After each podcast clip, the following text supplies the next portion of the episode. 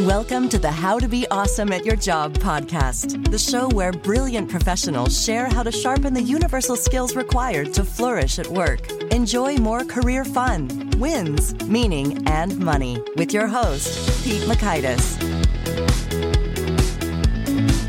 Hello, and thanks for joining us here for episode 699 with Brad Stulberg. Brad is back for his third appearance on the show because he's just so wise. I think about his quote stress plus rest equals growth just about every week. And he is back talking about how to have more fulfilling days, redefine success, not crushing your soul. So you'll learn one, the deeply rooted belief that explains why we're often dissatisfied. Two, the simple secret to feeling more fulfilled every day. And three, the hidden costs of efficiency. So if you want to check out the show notes or the links or things we mentioned, it's over at awesomeatyourjob.com slash EP699. While you're at the site, check out some of our cool stuff like the Gold Nugget email summaries, the 10 Days of Winning at Work course, the full text transcripts searchable for all almost 700 episodes. Good stuff at awesomeatyourjob.com.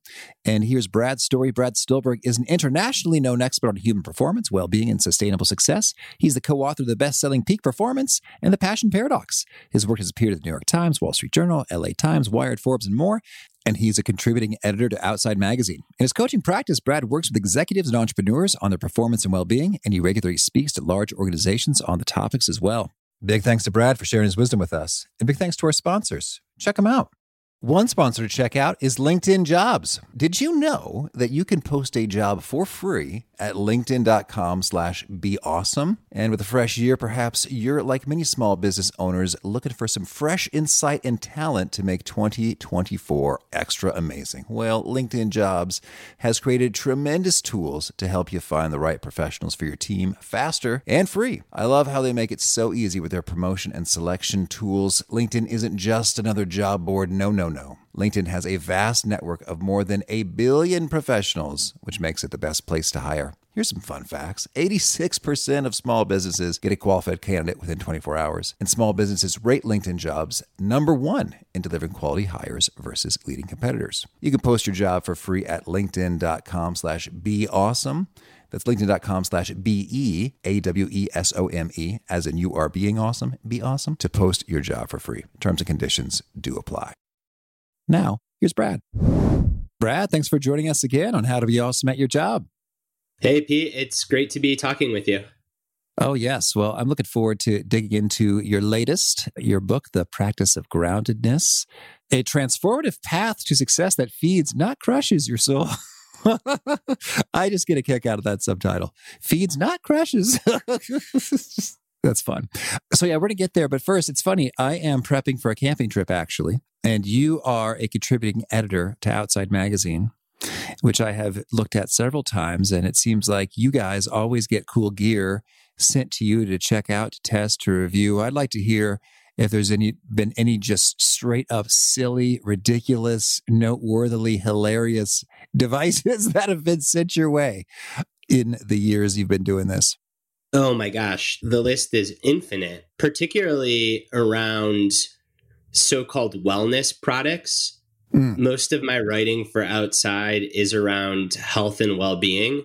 And the amount of products with such broad claims, all containing CBD, is just outrageous. Mm. You've got CBD for your sore knees, CBD for your anxiety, CBD for your dog's sore knees, CBD for your dog's anxiety, CBD for your child. So I think we're in like peak CBD wave.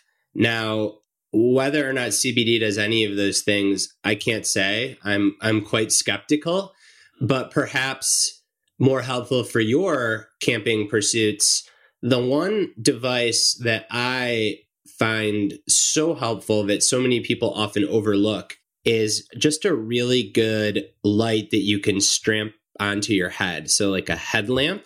Yeah for reading at night without keeping everyone else up, for navigating the campground when it is late or pitch black, and just for getting around. You don't have to find a flashlight, it's just there on your head. So that is my recommendation. Oh yeah, I sprung for a fancy one. I think it was a black diamond, and yes, it, it has served you well. I, have fond memories of everyone having their little headlamps on, playing cards at night on the campsite. It's a fun little picture. Cool. Well, also let's talk about groundedness. What's the big idea behind this latest book? Right. So the big idea is this. If you look at charts showing the performance of the stock market or the national GDP in America, but also in most Western countries, you see a trajectory that looks very good. It is a pretty consistent rise. But then if you look at charts of depression, anxiety, loneliness, burnout, you see the exact opposite. You see a pretty steep, inconsistent decrease.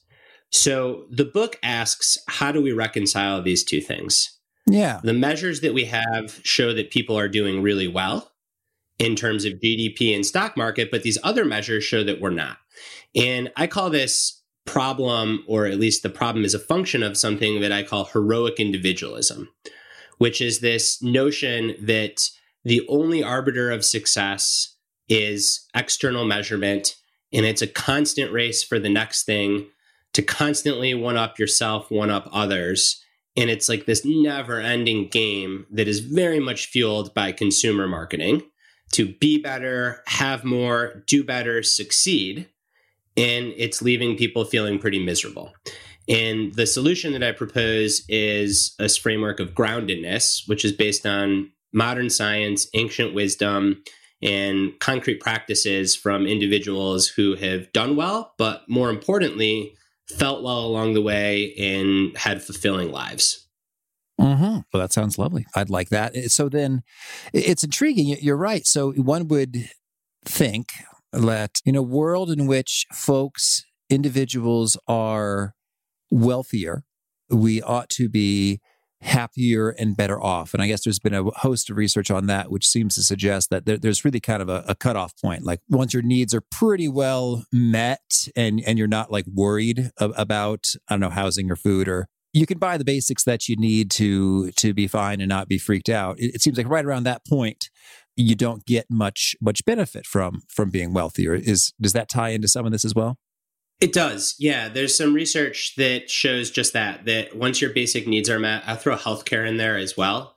Sure. But shelter, food, healthcare, that generally speaking, more money is not tied to more health or more happiness. I think if you're a double minimum wage worker that's working those two jobs so that you can meet those basic needs, then yeah, more money would help.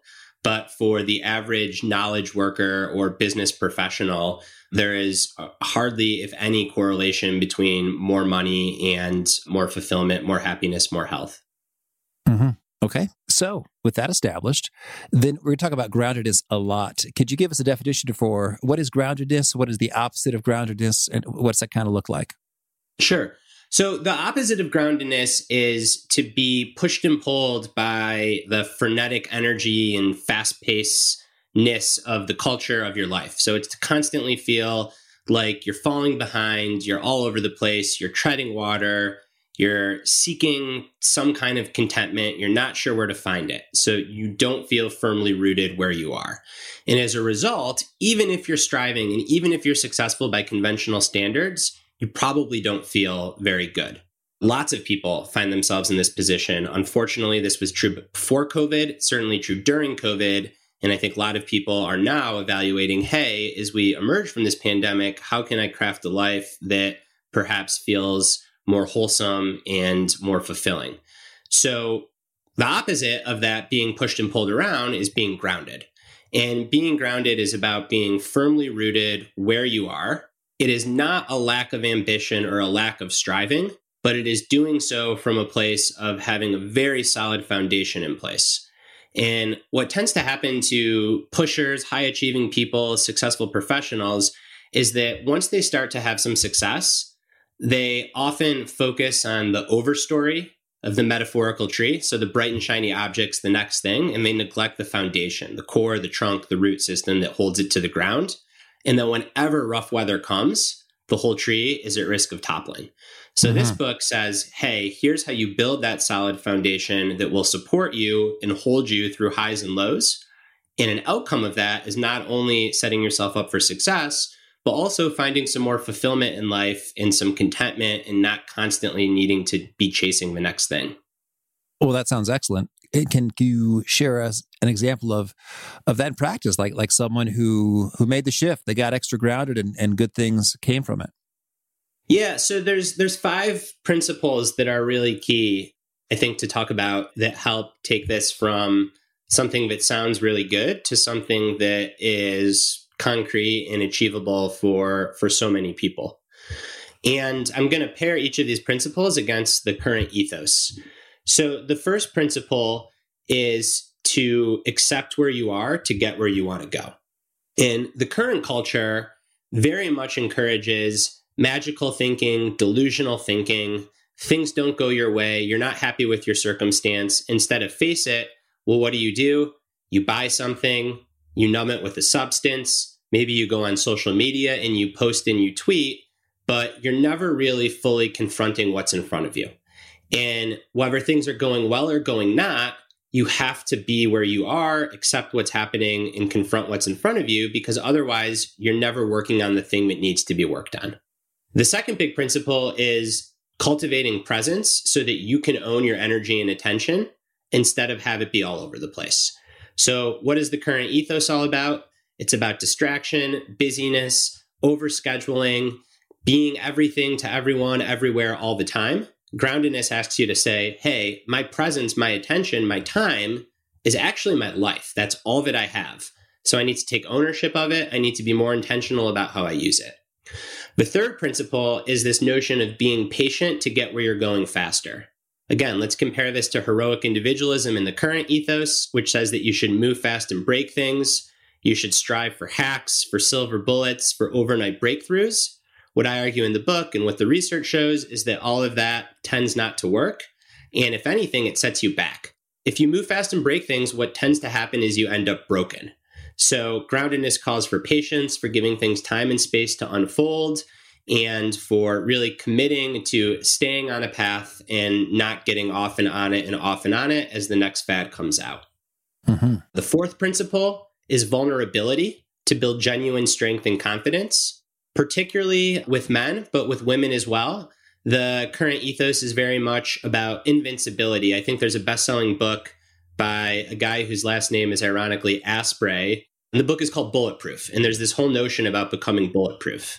But humans aren't robots. We're not machines that are hardwired. We're actually quite soft. And the more vulnerable that we can be with ourselves and with others, the stronger and more confident we become because we're no longer hiding anything. When you're not hiding something, then you can really own your strength. And then the fifth and perhaps most important principle is to build deep community. So the temptation is to prioritize optimization, hustle culture, road efficiency, more, more, more. And what often gets cannibalized is the time spent forging a true sense of belonging and community. Yet we know what makes us happy, what helps ground us when we soar, and what also provides a safety net when things aren't going well is a sense of belonging to something that's beyond ourselves, to a community, to strong relationships. So, those are the five principles that yield this sense of endurance, unwavering strength, ability to be where you are, find fulfillment, and still strive for success. Well, there's a lot to dig into in in each of these. What are some practices associated with accepting where you are while also not being resigned? I'm like, well, that's that's who I am. That's the way it is. What does that practice of accepting where you are in an excellent way look, sound, and feel like? I love that you asked that question. So thank you for asking that, Pete, because so many people hear about acceptance and they immediately think passive resignation. And the truth couldn't be further from that.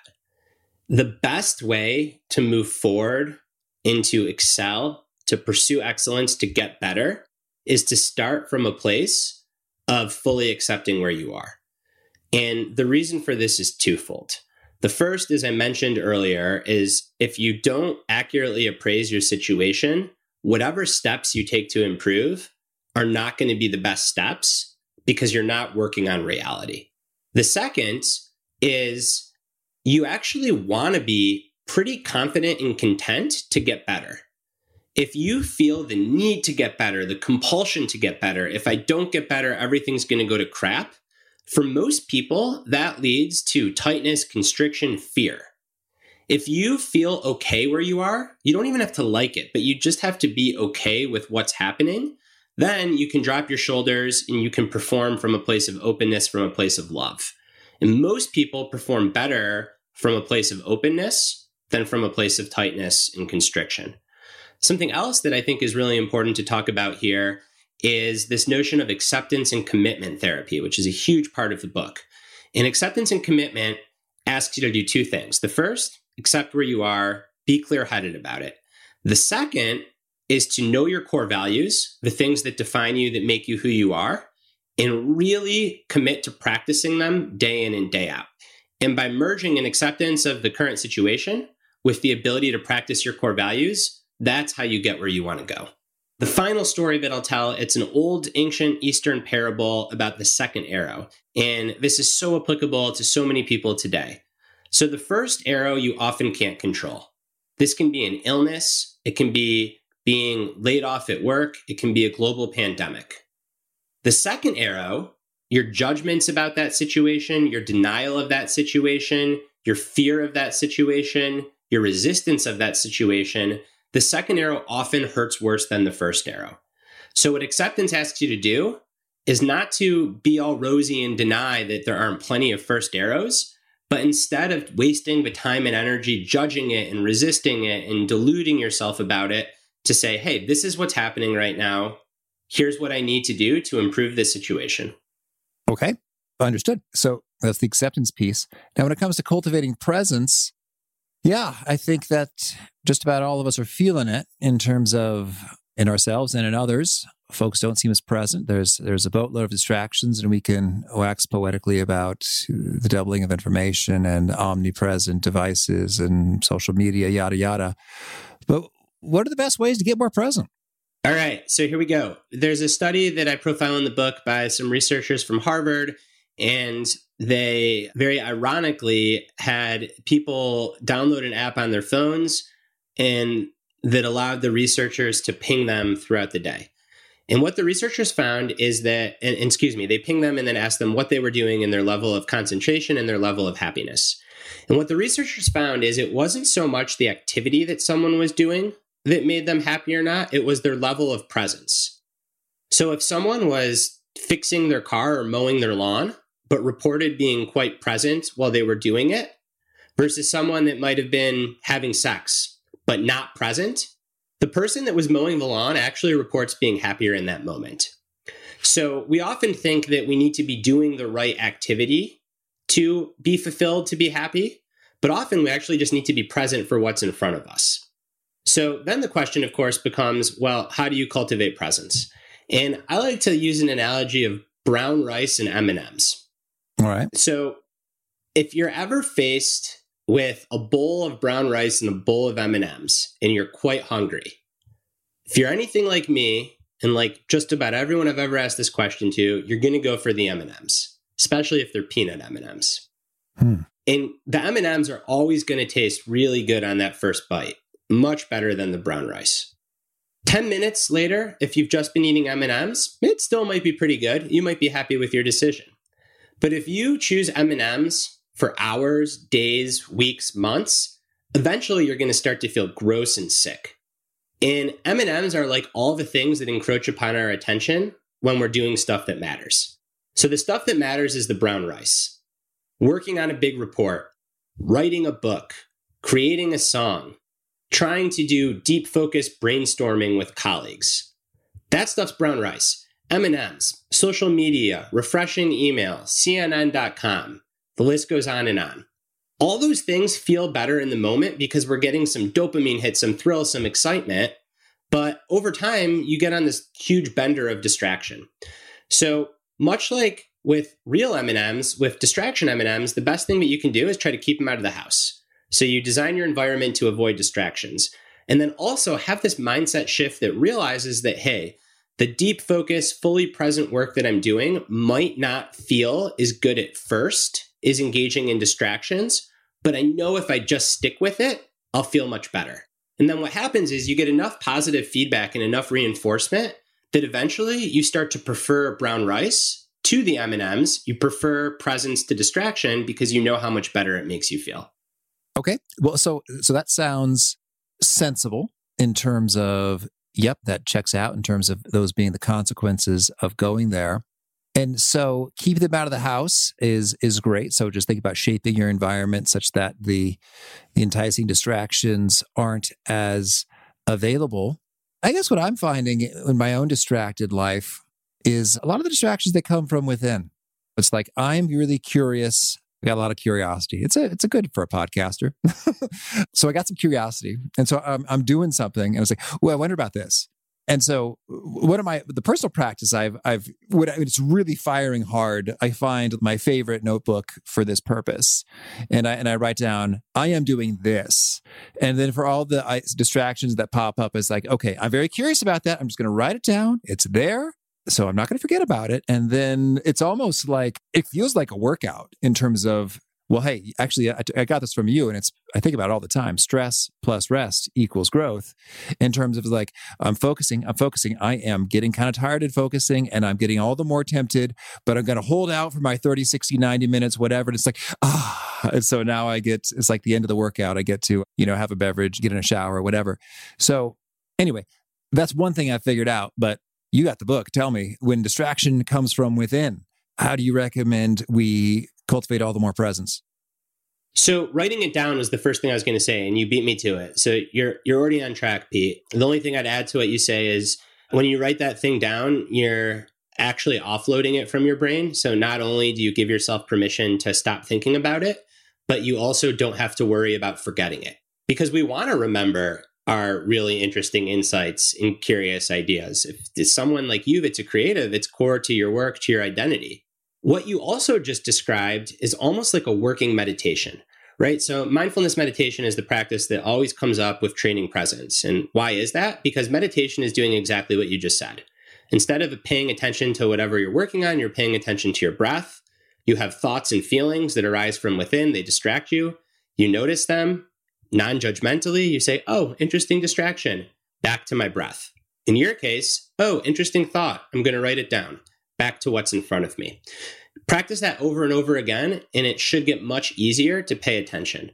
Something else that helps a lot here is to schedule blocks of deep focus work. So oftentimes what I find people will do is they'll say, "Oh, this sounds great. I'm going to have an entirely, you know, deep focus present day."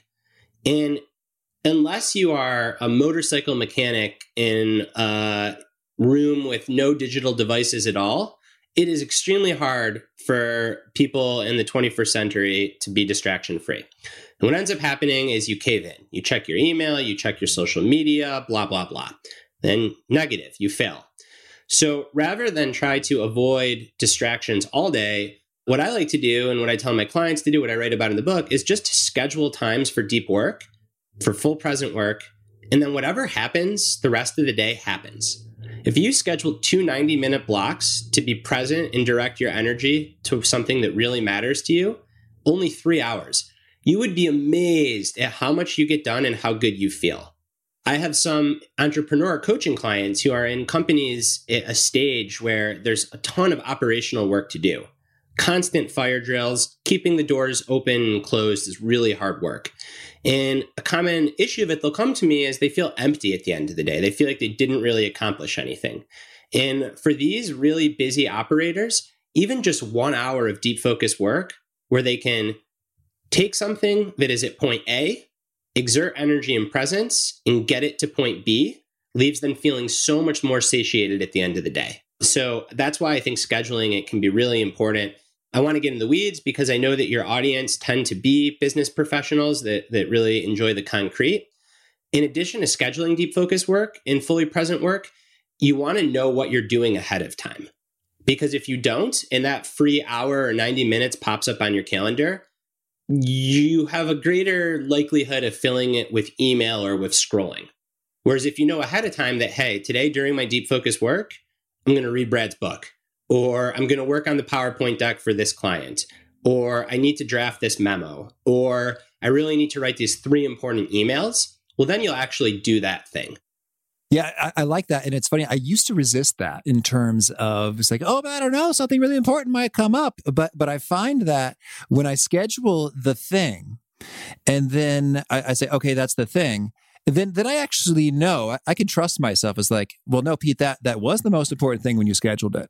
And now there is a thing that has greater impact. And it's not just urgent. It has it, it straight up has greater impact. That's true. And so then I can, in good conscience, say, well, this deep work time was scheduled for important thing A, but in the last four days, important thing B is now clearly way more important than important thing A. And so I'm going to do that instead. And I can do that as opposed to is like, well, no, I feel like, you know, catching up on the news instead. I mean, it's a different substitution and, and I know it. But you're pausing and you're deliberately making that decision. Yeah. And I would argue that that's the value of the pause. And, and the pushback is always to my coaching clients is it really more important or impactful? Or is it just something that you happen to be more excited about now? Because I'm not saying this is happening with you, but what can happen in really high achieving professionals is that the long projects where you don't see immediate results that take a lot of time tend to not get worked on for that very reason. Yeah. That's true. Yes. And so I think it's so great to have some clear metrics. And so and for business, I think about expected profit created per hour invested or wealth generated if, if we're going broader in terms of thinking i really do need to get a financial planner and then i would also say back to measuring what what actually matters is is some level of fulfillment and if you spend an hour doing x or an hour doing y there's also a question of hey like when you get home and you're with your partner or you're with your kids what's going to make you feel like you're satiated and like you had a good day at work? And something that I talk a lot about in the book is so many people that are frenetic and all over the place and don't own their energy and attention, they come home from work and they're super short with like their kids or their spouse. Mm-hmm. And they don't know why. And it's because they feel like guilty that they weren't productive during the day and they were pushed and pulled and they had no time. And now I'm at home and now I can't even own my time because my partner needs it and my kid needs it. Whereas if you just set aside an hour to do something important that fills up your cup, the rest of the day you can release from that need. And ideally, you go from an hour to an hour and a half to two to three to four. And some people can do five hours of deep work in a day. They have the capacity to do it and they have a job that lets them. Mm-hmm. That's cool. Well, so let's talk about fulfillment in terms of values, clarity. What do you really want? What's your top perspectives in terms of arriving at that clarity of, of determining the answers to that and, and what one's values truly are. Mm-hmm. So, fulfillment is an inside game. That's the first thing. There's a concept in the book that I write about called the arrival fallacy, which basically says that so many individuals will say, I'll just be content, I'll just be fulfilled, I'll just be happy when I get XYZ that promotion, that car, that beautiful partner. My book sells this many copies. My podcast is number one in its category, blah, blah, blah. And it's a fallacy because we never really arrive. The goalpost is always 10 yards down the field.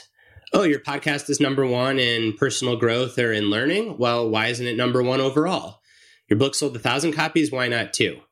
You got promoted to VP. Well, now I want to be the CEO. You never really arrive. So you cannot find fulfillment from chasing something outside of yourself.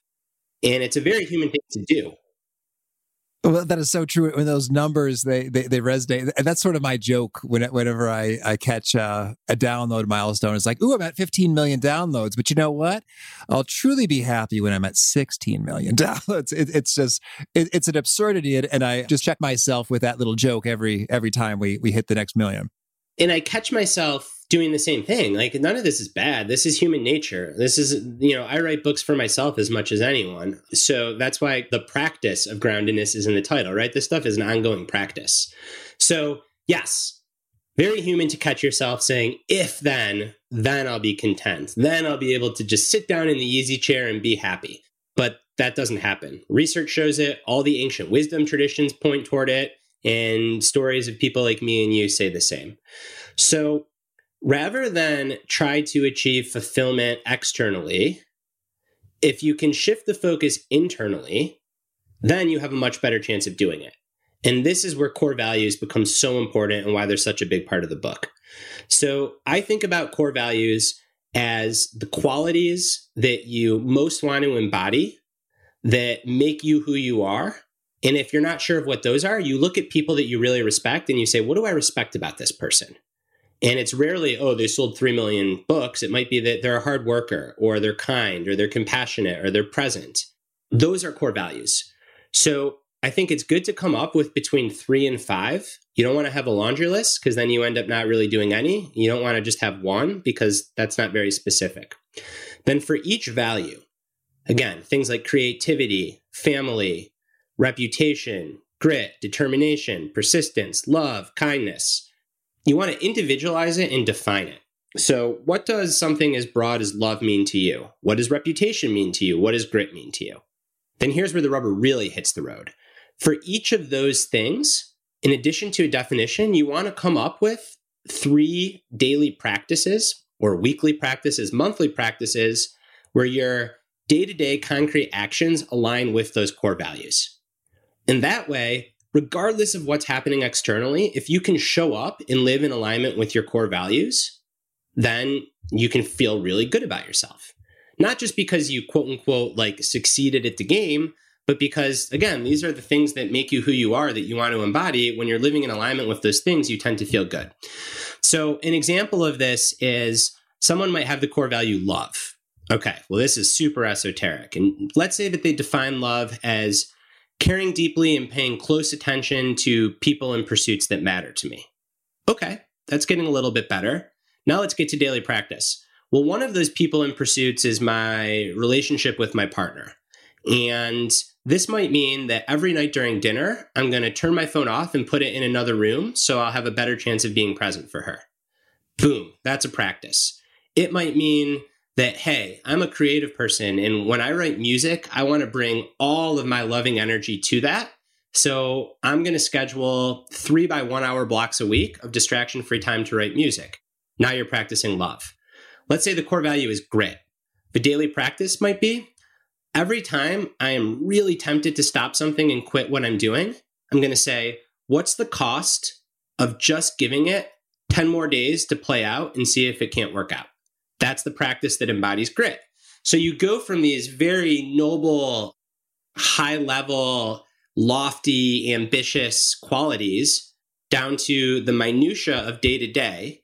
And that is ultimately how you become more grounded and how you achieve fulfillment. That's cool. That's cool. And I like that that extra level of the practices. I've heard people call it an internal dashboard. Oh, I like it. It sounds good. So it's like okay, if your end goal is profit, well, in a business sense, well, you have all these steps to execute on to get there. So here, if your end goal is groundedness or fulfillment, well, here are the three to five things that ladder up to it. And then here are the process measures that are going to get you there. Well, and what I like so much is that you can, uh, for better, for worse, I don't know, Brad, maybe you'll coach me. I really like feeling like a winner. And I really hate feeling like a loser. And so there's a little bit of growth mindset, fixed mindset, precariousness there associated with doing things that I'm not good at. I seem to have a heck of a time navigating the uh, medical landscape in the United States. It's like, what? My appointment was canceled. Why? I didn't do that thing. Well, what? I'm, whatever. So that makes me feel like a loser. Hmm. And so what's cool about this notion of the internal dashboard and fulfillment being an inside game is that you can be a winner no matter what the external results are.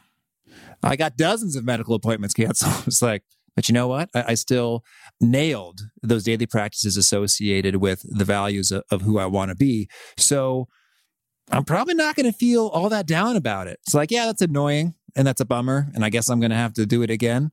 But uh, hey, I, I'm being who I want to be, and and that's pretty awesome. Yes, it's the ultimate fu to all the voices in your head that are like, "Oh, you didn't do good enough. You're not enough. This isn't." And it gets back to what we're saying, right? Like the more you practice those values, the actually the paradox is the better chance you'll have of conventional success because you'll be doing it for the right reasons from a place of strength and confidence. It also gets back to that pre- that, that practice around presence and scheduling time for very focused presence. Because if you just say, I'm going to be present all the time, well, you're going to be a loser because you're a human being in the 21st century where distractions are everywhere. Whereas if you say, actually, just for three 90 minute blocks a week, I'm going to be present, well, that's a game that you can win at. And winning feeling's good. So you win, then maybe you say four by 90 minutes and you keep the ball rolling. So, so much of this is shifting from the more traditional self help hustle culture, crush it, be bulletproof, be great always, never be content, to more of a research backed look that actually says, hey, like contentment and achievement go hand in hand. The more that you can live on your values, even if they have nothing to do with career success, the more successful you'll be in your career. Mm-hmm the less you need to buy something outside of yourself to feel good or to numb what's happening, the better you'll feel and the more effective you'll be in addressing whatever it is that's happening. Yeah, that's cool. Thank you. Well, Brad, tell me any other huge things you want to make sure we don't skip before we shift gears to hear about some of your favorite things? Yeah, I think that we didn't talk as much about, or really at all, about community. And I think that that's a really important practice as well. And I'll just say that what happens to just about everyone, myself included, is that we can get into a really good groove with whatever it is that we're working on. And when we're in those grooves, we want to be efficient. And it's so easy, easier than ever in today's day and age, to go from meeting up with friends in person to a Zoom, to go from a Zoom to a call, to go from a call to a text, to reschedule because I can just send you a new calendar link. And we tend to do all this stuff because it makes us quote unquote more efficient with what we're doing. And sure, day to day, like schlepping in the car to go meet up with your friends in person or joining an actual physical book club or going to the gym instead of working out at home, that takes time and it will make you less efficient. But when you look back over the course of a year or a decade or a lifetime, those relationships and those communities that you've built and belong to, that's the stuff that gives your life meaning. And that will help you find fulfillment. And when you're experiencing a bout of anxiety or depression, no amount of efficient work is going to help you get out of it, but your community will. Or if you crush it and you go from 15 million downloads to 40 million downloads, guess who's going to be there to be like, hey, Pete, like, don't get drunk off your own success? Your community. Yeah. So it's this thing that is so foundational to being grounded that so often gets overlooked when we're doing well because it takes time and energy and effort, but it always pays back. Beautiful. Thank you. Well, now could you share with us a favorite quote, something you find inspiring? You don't have to feel good to get going. You need to get going to give yourself a chance to feel good. And so often people think that you need to be really motivated or inspired to get started, but then good luck getting started because most people don't wake up super motivated and inspired every single day of their life. But if you can just get going on the stuff that matters to you, on the stuff that's in alignment with your values, often motivation and inspiration follows. All right. And how about a favorite study or experiment or bit of research?